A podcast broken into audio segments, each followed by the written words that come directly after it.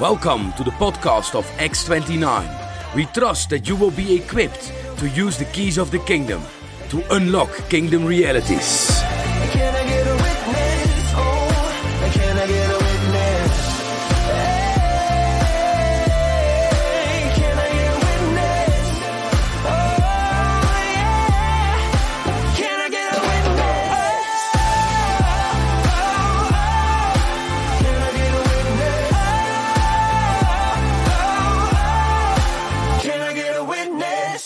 Welkom bij deze nieuwe aflevering van Acts 29. En deze week is het voor het eerst dat het Acts 29 is. En ik zal er een kleine toelichting bij geven voor jullie als luisteraars. Eh, de naam De Rock was gebaseerd op Matthäus 16, vers 18 en 19. Op deze rots bouw ik mijn gemeente en de poorten van de hel zullen haar niet overweldigen. En ik heb jullie de sleutels gegeven van het koninkrijk om te binden en te ontbinden.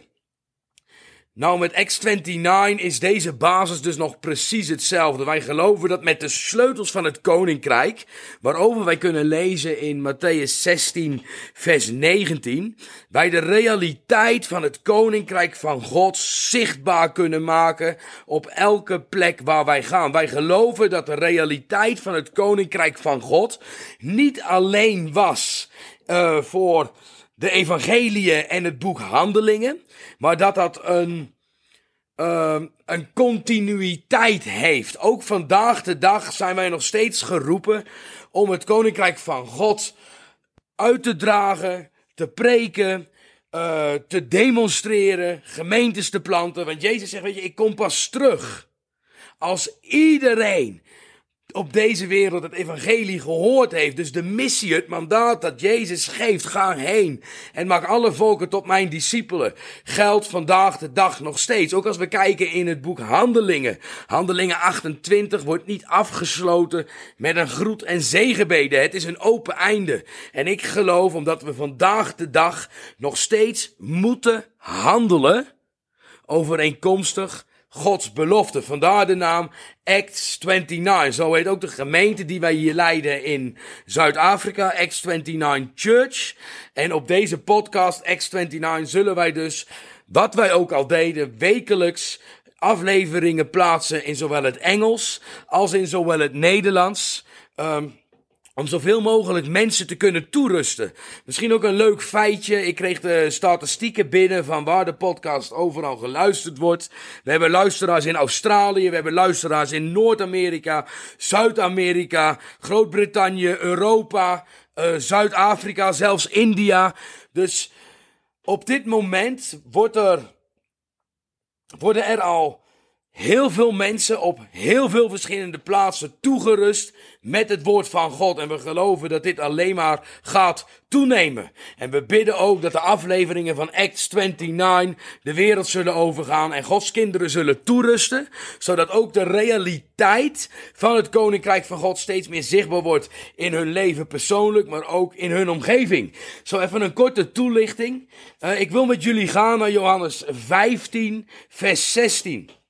En daar staat het volgende. Niet u hebt mij uitverkoren, maar ik heb u uitverkoren. Wat geweldig om te weten, hè, dat wij God niet gekozen hebben, maar God had ons zo lief en heeft ons zo lief. Hij heeft ons uitverkoren. En ik heb u ertoe bestemd dat u zou heen gaan en vrucht zou dragen. En dat u vrucht zou blijven hebben. En opdat u, wat u ook maar vraagt aan de Vader in mijn naam, hij u dat geeft. Met andere woorden, God heeft ons uitgekozen, zodat wij zouden gaan en vrucht zouden dragen. Het zouden gaan, dat spreekt over die actieve houding van het uitdragen van het evangelie. En de vrucht is zodat andere mensen kunnen proeven dat God goed is. De vrucht is nooit voor jezelf bedoeld. Een appelboom eet nooit van zijn eigen appels. Dus ook in dit vers zien we eigenlijk al het mandaat wat Jezus aan Gods kinderen geeft. Maar wat voor mij eruit lichtte, wat voor mij eruit sprong, was het volgende: dat wat u ook maar aan de Vader vraagt in mijn naam, Hij u dat geeft. Wij zijn uitgekozen door God om een vruchtbaar leven te leiden en een leven vol van gebedsverhoringen. En dit weten we vaak verstandelijk. Maar vorige week, terwijl ik dit aan het lezen was, dacht ik: Wauw. Hoe vaak vraag ik de Vader niet? Maar vervolgens, nadat ik iets gevraagd heb, heb ik eigenlijk geen hoop dat het ook daadwerkelijk in vervulling gaat komen. Ik denk, wat heb ik toch een klein geloof. En dit, de aanleiding hiertoe was voor een, een aantal maanden bidden wij ergens heel specifiek voor. Voor ons verblijf hier in Zuid-Afrika met betrekking tot, tot ons visum, tot ons verblijf hier. En we geloven dat God gesproken heeft over een bepaalde, bepaald visum wat we zouden krijgen. Wat eigenlijk menselijk gezien onmogelijk is, omdat wij Europeanen zijn. Maar we geloofden dat God dat gesproken had. En terwijl we ook constant hiervoor aan het bidden waren, dacht ik eigenlijk diep van binnen, nou het zal wel niet zo zijn. Ik zal het misschien mezelf wel ingebeeld hebben. Want het is onmogelijk. Terwijl ik ook heel veel dingen zie gebeuren. Wat menselijk gezien onmogelijk is. Want we, maar we dienen een God die het onmogelijke mogelijk, mogelijk maakt. We dienen een God van wonderen. Maar ik betrapte mij er zelf op dat als ik bid voor anderen, ik vaak een heel groot geloof heb. We zien hier zieken genezen worden. We zien hier vele mensen tot geloof komen. We zien hier vele mensen vrijgezet worden van demonische machten. We hebben in nog geen eens een jaar tijd. Um, Terwijl we begonnen met preken op de hoek van de straat, hebben we nu een bloeiende gemeente uh, die meer dan 100 mensen per week te eten geeft. Uh, meer dan 100 mensen uh, hebben we die de samenkomsten bezoeken. We hebben drie samenkomsten per week. We groeien, we bloeien. We zien het onmogelijke mogelijk worden. Maar als ik iets voor mezelf vraag, betrapte ik mij jezelf op, joh. Voor mij zal het wel niet. En terwijl ik vorige week dit vers las, sprong het voor mij eruit. En ik zeg, Heer, maar u heeft mij ertoe bestemd om een leven te leiden van gebedsverhoringen. En God zei maar, de reden waarom je het niet verhoord ziet worden is omdat je eigenlijk het vraagt, maar vervolgens geloof je niet dat je het ontvangt. Dat spreekt niet van hoop, maar dat spreekt van wanhoop. Wanhoop is je hoopt ergens op, maar het zal toch wel te vergeef zijn. Maar geloof is een zekerheid van datgene wat men hoopt. Hebreeën 11 vers 1.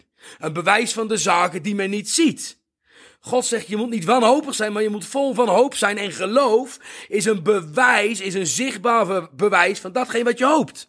En ik heb je toe bestemd om een leven te leiden vol van gebedsverhoringen. Maar ga dit dan ook voor jouzelf hopen, zodat je datgene ook gaat zien in je eigen leven. Ik heb je er niet alleen toe bestemd om vrucht te dragen voor anderen, maar ik heb je er ook toe bestemd dat jij mag genieten van de voordelen die jij hebt als mijn zoon, als mijn kind. En terwijl dit er voor mij uitsprong, stapte ik heel erg enthousiast, donderdagmorgen was het, in de auto op weg naar een meeting. En de spreker die sprak in deze meeting, zei open je Bijbel in John 15 vers 16. Ik denk, wauw, maar dit heb ik vanochtend gelezen. En hij begon te spreken over een leven leiden vol van vrucht en vol van beantwoorde gebeden. Ik denk, wauw, maar dit sprong er voor mij uit. Ik zeg, heer, dit is een bevestiging. Dit is een bevestiging. Ik geloof dat na maanden wachten, na maanden bidden, ik vandaag antwoord ga krijgen op datgene wat menselijk gezien onmogelijk is. En toen ervoer ik of dat de Heilige Geest mij uitdaagde, ga iets heel specifieks vragen. Ik zeg, Heer, vanmiddag om één uur. En in die middag, rond dit tijdstip, krijg ik een telefoontje. En deze man komt met het goede nieuws en zegt: Volgende week moet je zijn bij Homefest. Dat is de binnenlandse zaken in Zuid-Afrika. En dan willen, we, willen ze de vinger, jouw vingerafdruk hebben. En dan krijg jij een Zuid-Afrikaans paspoort. Dit is onmogelijk. Ik ben een Nederlander. Uh, ik doe hier vrijwilligerswerk. Menselijk gezien is dit onmogelijk. Maar dit is waar wij heel specifiek voor gevraagd hadden. Niet zozeer omdat wij dit wilden, maar omdat we geloofden dat God dit gesproken had. Want wij geloven dat God ons geroepen heeft om Afrika rond te reizen. En dit is wat moeilijker met een Europees paspoort. En we geloven dat ook buiten Afrika, maar vooral binnen Europa en in de toekomst ook andere landen, en God ons ook wil gebruiken. En ons Nederlands paspoort is een ideaal paspoort, want daarvoor, daarmee kan je bijna alle landen van de wereld in voor een aantal maanden. Uh, lang verhaal kort. Nadat ik mijn hart aangepast had. Het was niet zozeer de vraag, God wilde dit al die tijd al geven, maar mijn hart moest veranderen. Mijn wanhoop moest veranderen in hoop. En toen zei God, hier heb je het. Menselijk gezien is het onmogelijk, maar bij God is dit mogelijk. Dit is hoe een leven van Gods kinderen eruit moet zien. Wij leven, wij zijn geroepen om een leven te leiden vol met beantwoorde gebeden. Want dit leven is ook aantrekkelijk voor de mensen die Jezus nog niet kennen. Want wat voor nut zou het zijn als het evangelie alleen maar een ticket zou zijn naar de hemel. Nee, het koninkrijk van God is nu. En als wij zo een leven kunnen leiden waarin de realiteit van het koninkrijk van God zichtbaar wordt in elk aspect van ons leven. Gaan de mensen in onze omgeving zien, wauw, maar God is goed. Dit is het bewijs dat God bestaat. Alles wat zij doen, dat zal ze gelukken. Waarom? Want God is met ze. En dit betekent natuurlijk niet dat wij zomaar alles krijgen wat wij willen. Het gaat er niet om wat wij willen, want wat wij willen is zelfdestructief, maar het gaat erom wat wij nodig hebben. God is een goede vader die geeft datgene wat wij nodig hebben. Hij weet datgene wat wij nodig hebben alvorens wij erom vragen. In, in uh, 1 Johannes 5 lezen we het volgende. En dit is de vrijmoedigheid die wij hebben in het toegaan tot God. Dat Hij ons verhoort telkens als wij iets bidden naar Zijn wil. Wauw. En als wij weten dat Hij ons verhoort, wat wij ook bidden, dan weten wij dat wij het gevraagd, dat wij van Hem gebeden hebben, ontvangen. Als wij bidden overeenkomstig de wil van God. Als God heel specifiek tot jouw hart gesproken heeft. Wat misschien nonsens lijkt voor de mensen om je heen. Blijf vasthouden in geloof. Want als God gesproken heeft. En wij bidden overeenkomstig dat wat hij gesproken heeft. Gaan wij een leven leiden van beantwoorde gebeden. Dit is de hoop die wij hebben. Wij mogen alles vragen aan de Vader. Waarom? Wij zijn Gods kinderen. En zelfs als het antwoord nee is, is dat een verhoring van het gebed. Want nee is ook een antwoord. En als, er, als we als antwoord nee krijgen, laten we dan erop vertrouwen dat God weet wat het beste voor ons is. Het is hetzelfde als met onze kinderen. Als onze kinderen ons vragen, s ochtends vroeg om negen uur, papa, mag ik een lolly? Dan is mijn antwoord nee. Waarom? Omdat dat niet goed voor ze is. Niet, het is niet goed voor een kind om de hele dag lollies en suikers te eten. Ik wil ze heel graag geven, maar soms moet ik nee zeggen, omdat ik weet dat dat beter is voor hun welzijn. En zelfs als mijn kinderen weten dat het antwoord nee is, want soms vragen kleine kinderen dingen waarvan ze bijvoorbeeld al weten, dit ga ik van mijn levensdagen nooit krijgen. Maar toch hebben ze de vrijmoedigheid om het te vragen. Papa, mag ik een brandweerauto? Papa, mag ik een politieauto? Papa, mag ik dit? Papa, mag ik dat? Maar de reden waarom ze zo vrijmoedig tot ons komen is omdat ze weten dat ze vrij toegang hebben. Waarom? Omdat ze onze kinderen zijn. Maar hoeveel te meer God als wij als aardse vaders het goede onze kinderen niet willen ontzeggen. Hoeveel te meer God. Wij moeten gaan beseffen dat wij zijn kinderen zijn. En ik weet dat door omstandigheden hebben wij vaak een verkeerd beeld van de vader. Omdat aardse vaders zelfs in hun uiterste best doen tekortschieten. Maar heel vaak zien wij God als die God van veraf, maar Hij is een vader. En wij mogen als kleine enthousiaste kinderen naar de vader toe rennen en zeggen: Vader, mag ik? Of vader, u heeft gesproken. Wanneer krijg ik dat dan, datgene wat u gesproken heeft? Vaak denken we, ja, kunnen wij dit wel zeggen tot God? Maar onze eigen kinderen doen het ook. Als ik tegen mijn kinderen zeg, joh, we gaan een cadeautje kopen. Binnenkort gaan we een cadeautje kopen, krijg jij een nieuwe skippiebal. Dan gelijk de volgende, zeggen ze, papa, gaan we vandaag die nieuwe skippiebal kopen? En ze doen dit omdat ze zeggen: Yo, papa, dit is wat jij gezegd hebt. En we weten dat jij te vertrouwen bent. En daarom komen ze vrijmoedig en vragen om die skippiebal. Ook al is het soms dan nog niet de juiste timing. Dan zeggen we: nee, zo, nee, dochter.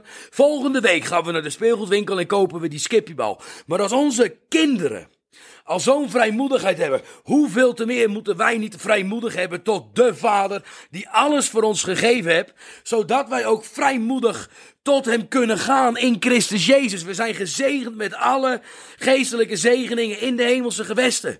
Laten wij dus de Vader benaderen, niet als een God van veraf, niet als een boze Vader, maar als een liefdevolle Vader, die in staat en gewillig is datgene te geven wat goed voor ons is. En ook al maakt het voor de buitenwereld geen enkele zin, datgene wat wij vragen of datgene waarvoor wij geloven. God is een heel persoonlijk God. En als Hij gesproken heeft, hou vast aan datgene wat Hij gesproken heeft. En als God tot je spreekt, deel dat dan ook in eerste instantie niet met Jan en alle man. Gooi geen parels voor de zwijnen. Omdat ze zich niet omkeren en ze, en ze de parels zullen vertrappen. Ga er verstandig mee om, datgene wat God tot je hart gesproken heeft. Hou daaraan vast en zeg: Vader, u bent goed. U bent in staat en gewillig en u wil dat ik een leven leid van beantwoorde gebeden. Dit is de reden waarom God ons heeft uitverkoren. Zodat wij vrucht dragen, zodat anderen kunnen proeven dat God goed is. En zodat wij kunnen zien dat de realiteit van het koninkrijk van God nu is. Nu. Nu kunnen wij genieten van de voordelen die wij hebben als kinderen van God, zodat onze omgeving zal zien dat God goed is. Wees gezegend. Thank you for listening to this episode of the X29 podcast. We pray that from today onwards you will unlock the realities of the kingdom wherever you go.